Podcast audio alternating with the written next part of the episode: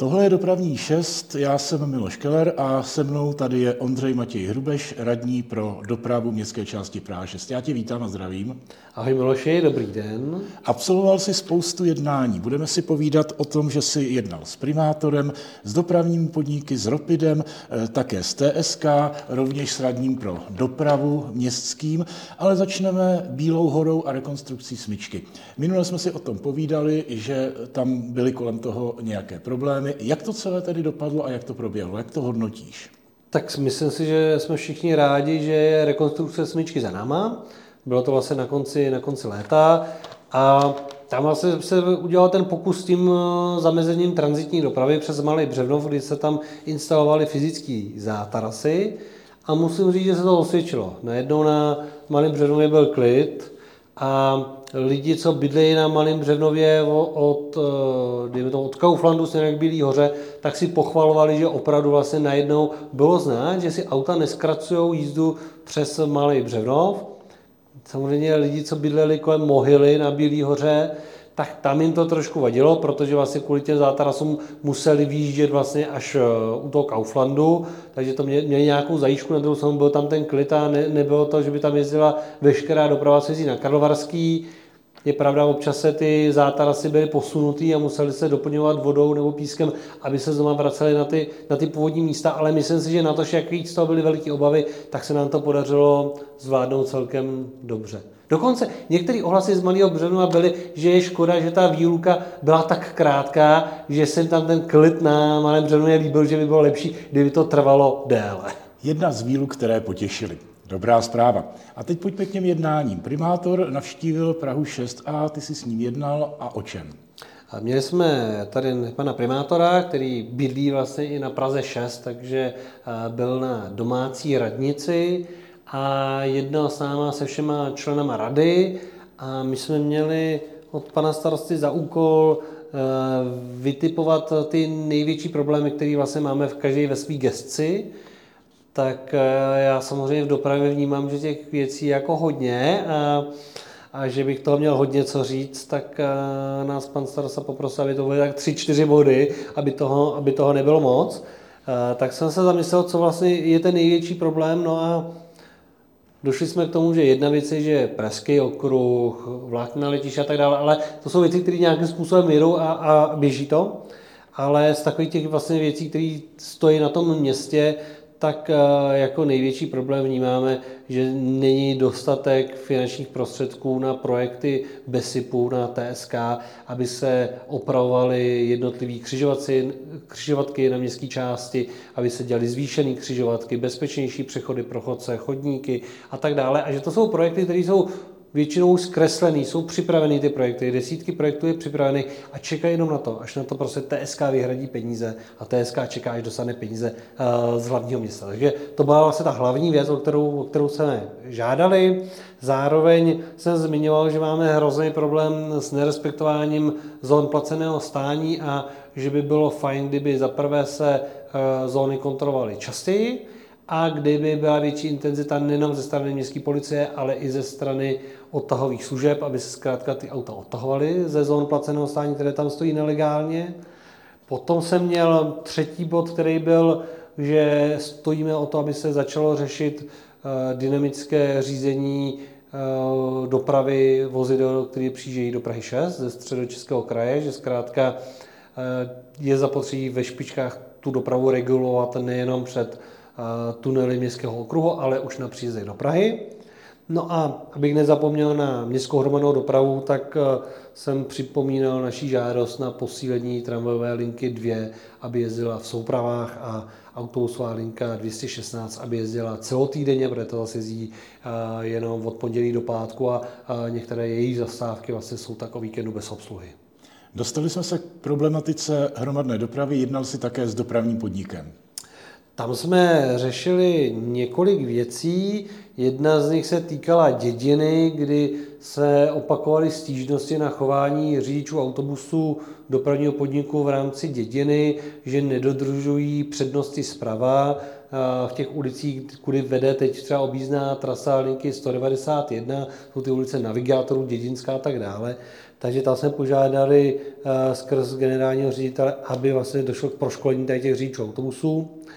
A potom samozřejmě i s dopravním podnikem jednám o dvojicích na linku 2, kde vnímám, že ta poptávka tam prostě potom je, ozývají se obyvatelé Střešovic, Ořechovky a Petřin, že zkrátka ta dvojka v tom soule je přeplněná, zároveň často není skopolažní, těch van tam jezdí málo, takže je tam problém, že tam jsou ty bariéry při tom vstupu do té tramvaje a zkrátka ta dvojka už je o dost plnější než v tom roce 2015, kdy vlastně Střešovice a Petřiny přišly o soupravě na 18 a přišla sem dvojka.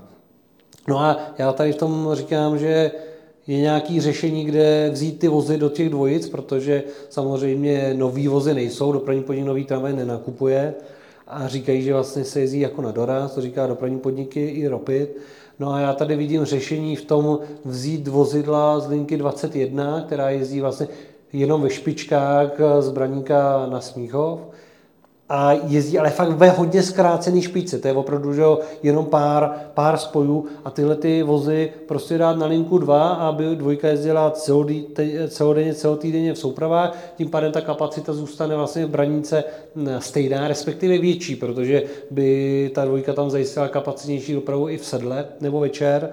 No a teď, když byla zářijová výluka na Praze 2, tak vlastně teď je 21 nějak zrušená, že dvojka taky je zrušená do Braníka. Že se ukazuje, že vlastně tam, že ten Braník je obecně jako předimenzovaný. To znamená, že ta 21 by se opravdu škrtnout mohla. Já trošku zlomyslně poznamenám, že při té výluce byla tady i dvojka zkrácená na Malostranskou, respektive Staroměstskou. A trošku si přihřeju svoji polívčičku, protože možná by stačilo vrátit 18 na Petřiny a dvojku vést do Podbaby. Ale to je všechno variantní. To si umím taky představit, prostě 18 vrátit na Petřiny. Protože Petřiny po té 18 volají od začátku, co byla ukradená.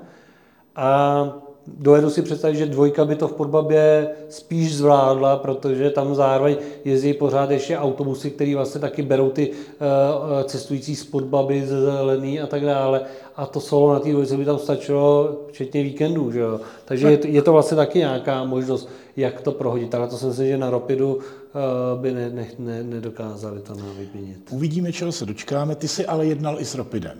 A s Ropidem, tam hlavně linka 164, kde řešili jsme, že dostali nějakou tu pokutu za zrušený spoje a technický stav vozidel v první polovině letošního roku.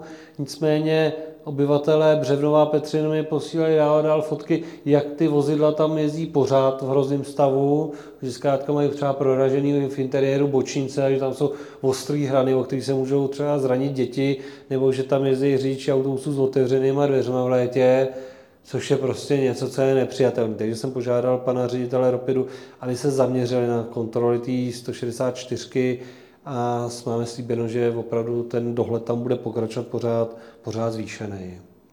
Co ještě dalšího si řešil s Ropidem? Řešíme buspruh na Karlovarský, rádi bychom preferovali městskou dopravu na příjezdu do Prahy i od dálnice D6, ale taky od křižovatky Karlovarská Drnovská, aby zkrátka autobusy měly vyhrazený jízdní pruh a projeli do Prahy rychleji a zároveň samozřejmě ten buspruh nějakým způsobem bude regulovat i tu automobilovou dopravu na příjezdech do Prahy 6, což jsme si toho vědomi. No a teď od září se povedlo zrealizovat provoz buspruhu na Svatovítské a po zatím prvních týdnech jako vidíme, že to funguje, žádný problémy tam zatím nevznikají, tak věřím, že i až začne školní rok vysokých škol, tak že to bude všechno dobrý a že se autobusy z Davis do Břenova zrychlejí. Já jsem požádal i Ropid, jestli po tom prvním měsíci, třeba skončí září, jestli by nám udělali nějaké vyhodnocení, jak se zrychlila ta doprava tý 143, 180. Určitě pro cestující je to příjemné, protože autobusy zastavují ve společné stanici s tramvají. Já si zase trošičku přisadím, jestli pak se podaří, aby ty autobusy mohly jezdit skrz kruhový objezd, tak jako tramvaj. To se možná podaří za časem, nebo taky ne. Teď se to nepodařilo z toho důvodu, že ten vnitřek Vítězného náměstí nemá nosnost na to, aby tam jezdily autobusy v pravidelném provozu.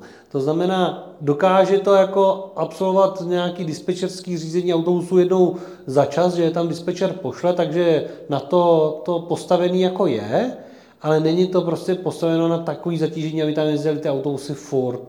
No a tady je to o tom, že jestli se bude ten střed toho Vítězného náměstí ještě někdy jako opravovat do doby, než se bude dělat vlastně celý Vítězný náměstí jako ponovu, tak proto říkám, že otázka, jestli k tomu vůbec jako někdy dojde, ale jinak by to samozřejmě dávalo smysl a je to samozřejmě i pak na plánech dopravního podniku, jak bude potřeba vlastně tam někdy provádět nějaké další úpravy. Pak si jednal také s TSK. Z TSK jsme řešili pěší a to jejich větší preferenci tady Dějicích a Bubenči, kdy především na ulici Československé armády jsou 3 světelné přechody, další jsou nesvětelný a já vnímám, že pokud to jde, tak lidi se vyhýbají těm světelným, protože tam zkrátka čekají dlouho na signál volno, zároveň ten signál volno tam často nesvítí úplně dostatečně dlouho pro toho chodce, takže třeba starší lidé nestihnou přejít na jedno volno celou tu ulici a tak jsem požádal vlastně TSK, jestli by mě vlastně ukázali, jak jsou nastaveny ty jednotlivé fáze, kolik vteřin svítí, která fáze, jak dlouho to tam je a jestli je tam vlastně možnost prodloužení toho volna pro ty chodce, protože ty světla tady vlastně jako nezpůsobují nějakou zelenou vlnu nebo nějaký kolaps a kdyby tam bylo volno 2, 3, 4 vteřiny díl, tak se z našeho pohledu nic nestane. Takže jednáme o tady tom, aby tam zkrátka to volno na těch přechodech bylo pro chodce delší. A pak si také jednal s náměstkem primátora pro dopravu. A jo, tam vlastně se řeší to zpoplatnění vjezdu do centra, o kterém se vlastně mediálně teď poměrně už dost hovořilo, takže už o tom můžeme hovořit i my. Praha 1 chce zpoplatnit vjezd do centra, pan náměstek Hřib je taky pro. My ze 6 neříkáme, že je to něco špatného, že by to bylo nějaké špatné rozhodnutí. Vnímáme, že se musí regulovat ta doprava automobilová v Praze. Jenom nechceme, aby kvůli nějakému opatření na Praze 1 se stalo z Prahy 6 záchytné parkoviště Prahy 1 a narážíme na to, že potřebujeme, aby zkrátka pokud se udělají nějaké změny na Praze 1, které vyvolají to, že pojede do Prahy 1 méně aut, tak není přípustné, aby ty auta skončily na Hradčanský nebo na Dejvický. Ale je zapotřebí ty auta, ať už regulovat právě na příjezdech do Prahy 6, a to buď dynamickým řízením nebo natvrdo, že zkrátka první světla, které jsou na vjezdu do Prahy 6, tak zkrátka bude tam delší stůj než volno. A druhá věc je, že se musí zvednout zásadně hodinová cena parkování na Praze 6 pro návštěvy a musí se zvýšit odtahování vozidel, co jsou tady nelegálně, pokuty a tak dále. Zkrátka, aby lidi si rozmysleli ze Středočeského kraje, jestli budou jezdit autem do Prahy, a nebo jestli tam budou jezdit MHD. I proto, kromě Podbabský a Evropský, kde už buspruhy jsou, chceme buspruh na Karlovarský a i proto se chystá rozšíření Horoměřický taky o ten buspruh, aby zkrátka autobusy pak v těch kolonách nestály a lidi se ale do té Prahy vlastně dostali. Takže tam uvidíme, co z toho bude. To zpoplatnění se chystá nějak na příští rok, to samé se chystá změny režimu zón placeného stání, takže doufám, že se podaří vybojovat Praze 6 taky nějakou ochranu. Než naše posluchače pozveme na 2 zajímavé dopravní akce, tak tady máme jednu takovou kuriozitu. Radní pro dopravu zahraničních věcí. To mě opravdu pobavilo, věřím, že se pobaví i posluchači. No, já myslím, že si leckdo vzpomene, že na Praze 6 jsme měli starostu, který si víc jako hrál na toho ministra zahraničních věcí. A sice byl jako mediálně úspěšný, na druhou stranu pak už taky neobhájil ve volbách. No a já jsem se teď dostal do situace, kdy jsou tady tlaky z magistrátu, abych se stal radním pro dopravu zahraničních věcí. A mně se teda popravdě do tady té role jako nechce dostat. A v čem to spočívalo? Přišlo to, že máme žádost na zřízení autobusové zastávky do míst, kde MHD nejezdí, takže není to zastávka na trase nějaké linky. A ta zastávka by se udělala jenom proto, aby byla u jedné ambasády, měla nějaký specifický název té zastávky a aby jsme tím naštvali tu zemi. A mně to přijde, že takhle teda opravdu se zahraniční politika nemá dělat skrz radního pro dopravu. My jsme dokonce tam měli i místní šetření s dopravním podnikem, svolaný a s Ropidem. To je zajímavé, že na to místní šetření nepřišel nikdo z magistrátu, jo? Že ač jako ta iniciativa přichází odtamtud. No a naštěstí teda jako je tam nějaký zamítavý stanovisko z Ministerstva zahraničních věcí a z bezpečnostních důvodů, že se zkrátka zastávky přímo před ambasádama nedělají jako z bezpečnostních jako důvodů, ale to, aby jsme jako na trucně nějak pojmenovali zastávku, aby jsme někoho naštvali, to mně přišlo jako úlet. Jo. A tam ještě pak jako, tak jako některý vyměkli, takže třeba byl nápad, že by linka 108 mohla jeden ranní spoj zajíždět do tady té zastávky. Jo. Tak to bychom si pak mohli tady dělat zastávky na každém rohu a každý, kdo ji potřeboval, tak by mu tam ráno ten autobus přijel. Nevím, no to jsem si říkal, to už je moc. Myslím, že všichni tušíme, o jaké ambasádě, o jaké zastávce, o jakém prostoru se hovoří, takže asi to nemusíme dál konkretizovat. No doufejme, že tohle... Já bych jenom řekl, není to ruská ambasáda. Aha. Dobře. Aby to bylo ještě jako zajímavější, že se chce vlastně jako by se tím vyvolávala ještě jako válka, ještě další jako další zemi. Ano. Dobře. Říkali jsme 2 pozvánky, takže na závěr našeho dnešního povídání 2 dopravních pozvánek. Jo, chystáme dopravní orienták na Praze 6. Jak se ví, tak my oba dva máme rádi závody Pražská lítačka a v minulosti, nevím, jestli i ty ses účastnil takového toho dopravního orientáku v té celé Praze, jak byl, tak my jsme se domluvili s Járou, že zkusíme zorganizovat první dopravní orienták na 6, který proběhne 21. září. Start bude v 17 hodin ve smyčce Dlabačov, cíl v 19 hodin na dopravním hřišti Vypich.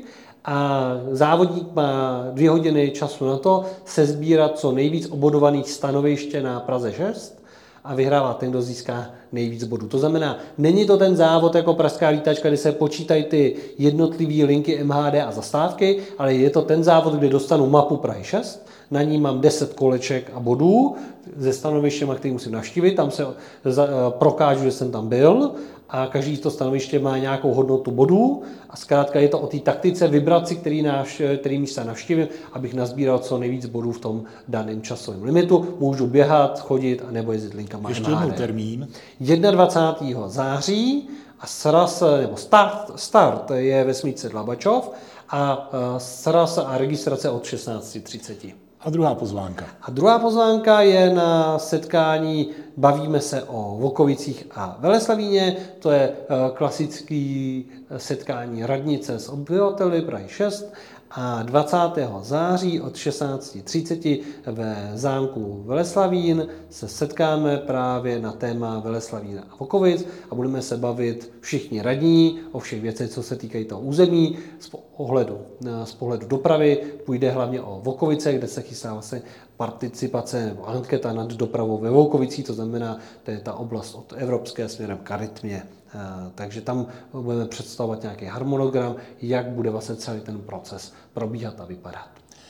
Tohle byl podcast Dopravní 6. Povídal jsem si s radním pro dopravu městské části Praha 6 Ondřejem Matějem Hrubešem. Povídali jsme si o všech jeho jednáních, které absolvoval a také jsme vás pozvali na 2 zajímavé akce. Já ti za to děkuju. Já taky děkuju a naslyšenou.